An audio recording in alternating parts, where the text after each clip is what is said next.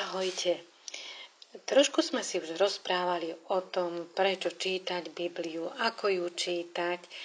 A tak ma napadlo, že bolo by dobré, keby sme si niečo aj o nej povedali, aby sa nám to čítanie tak lepšie vo, vo našom vnútri tak utriaslo. Teda, aby sme vedeli aj o tom, ako vznikla, od koho pochádza. Mm, aj keď má Biblia jednotnú tému, a to je naša spása, vôbec nie je uniformná. Teda taká jednoliata. Skladá sa z veľmi odlišných kníh.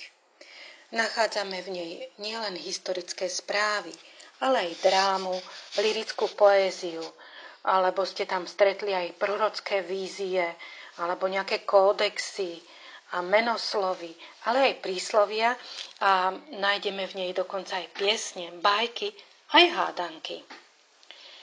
Aj uvádzaní autory biblických kníh boli často veľmi rozdielni. Napríklad Dávid ako autor uvádzaný bol pastierom, iný bol kráľom, tretí prorokom a niektorí napríklad nejakým pisárom, a z Nového zákona už poznáme aj autorov, ktorí mohli byť rybári či lekári. Aj to nám napovedá, že Biblia je veľmi, veľmi rôznorodá.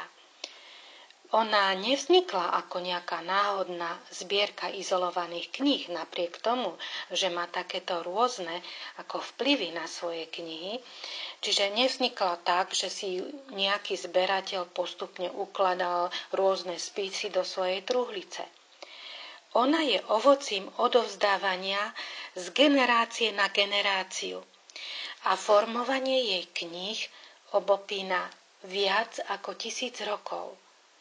Čiže prešla takým procesom od uvažovania, od prerozprávania, od počúvania, cez premodlievanie tých udalostí, ktoré sa diali v dejinách Izraela.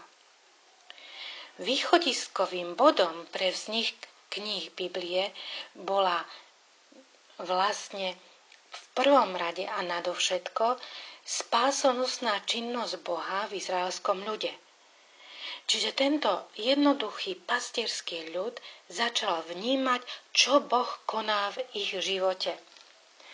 Čiže to, ako mu pomáhal, ako ho chránil, alebo ho varoval, viedol, usmerňoval.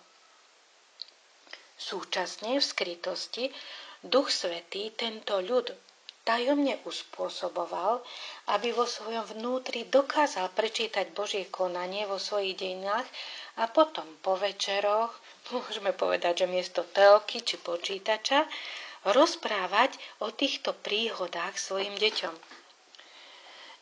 Neskôr si toto Božie konanie začali títo ľudia pripomínať špeciálne počas sviatkov a liturgických slávení v rôznych svetiniach, alebo začali o ňom učiť v tých prvých pradávnych školách. Až po mnohých desaťročiach a možno aj storočiach sa začali tieto skúsenosti s Bohom pozvoľna z kroka na krok aj zapisovať. Niekedy veľmi stručne, len ako taká nápoviedka, ako ťahák. Napríklad na kúsky črepín a postupne aj na kameň, kože či papyrus.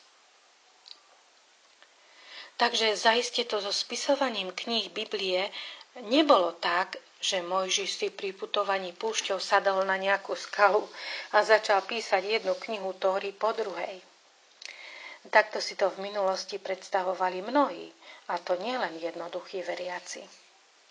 A neplatí to ani o Dávidovi, ani on neskladal vo svojom paláci zbierky žalmov, aj keď sa väčšina z nich pripisuje práve jemu. Rovnako ani Šalamún nechodil po vidieku a nespisoval rad, radom rôzne porekadlá či múdroslovné knihy. Podobne môžeme hovoriť aj o prorockých knihách, najmä o tých knihách veľkých prorokov, napríklad Izajaša, Jeremiáša. Lebo aj keď nesú meno niektorého z nich, nemusel zapísať každú časť tej ktorej knihy prorok uvedený v názve biblickej knihy. Často sa na spisovaní prorockých kníh podielali ich učeníci, čiže žiaci prorokov, ktorí vytvárali celé prorocké školy. Úplne teda priamo, presne je vyjadrený autor len u jednej jedinej biblickej knihy z celého množstva 70 kníh, a to je kniha Sirachovca a je ním Jezus, syn Sirachov. Môžeme ešte podotknúť, že v dobe formovanie, formovania Biblie, písanie, najmä to pod vedením Božieho ducha, nebolo záležitosťou takého potvrdzovania seba samého, svojej popularity či svojich schopností. Jednoducho sa písalo pre šírenie dobra, Božích vecí a hlavne z pobádania Božieho ducha. A čím dôležitejšej osobnosti títo písatelia svoje dielo symbolicky pripísali, tým mal daný spis väčšiu hodnovernosť. Aby z neho mohol čerpať všetok Boží ľud, aby tomu spisu veril, aby ho prijal, aby v ňom čítal pánovo pôsobenie. Okrem prvotných autorov je pri formovaní kníh Biblie potrebné počítať aj s dlhoročnou redakčnou prácou na nich.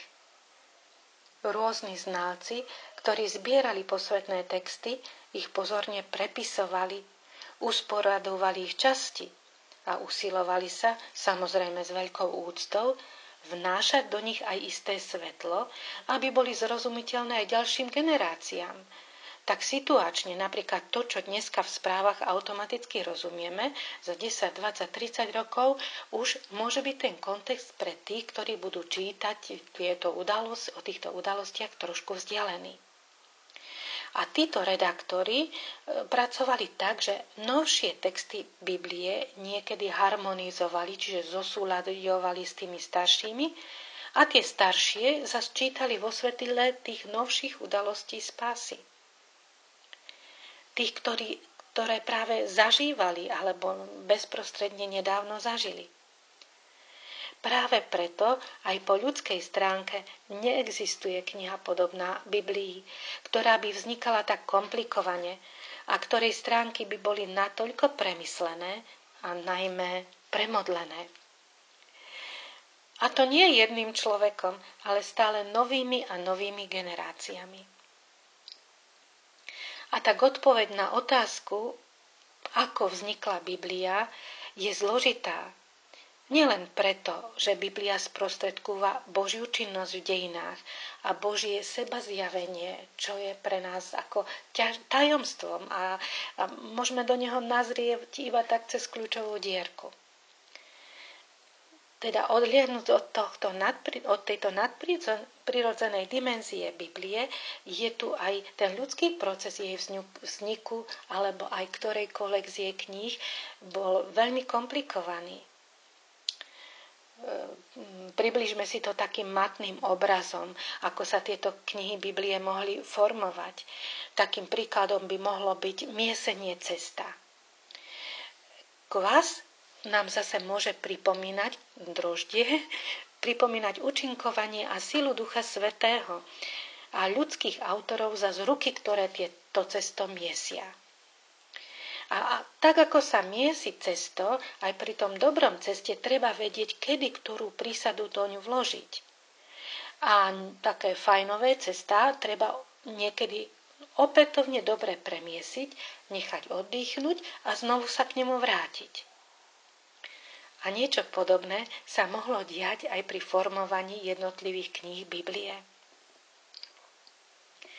Preto je pre nás oveľa dôležitejšie, ako hľadať autorov kníh Biblie, vedieť, že sa narodili v jednom skromnom Božom ľude a pre tento ľud, najprv starého a potom nového Izraela, do ktorého patríme aj my. A napriek všetkým výskumom okolo okolo jej kníh je isté, že Biblia je a zostane knihou ľudovou. Knihou pre obyčajných ľudí, pre živé, veriace a putujúce, putujúce spoločenstva. Ahojte na budúce.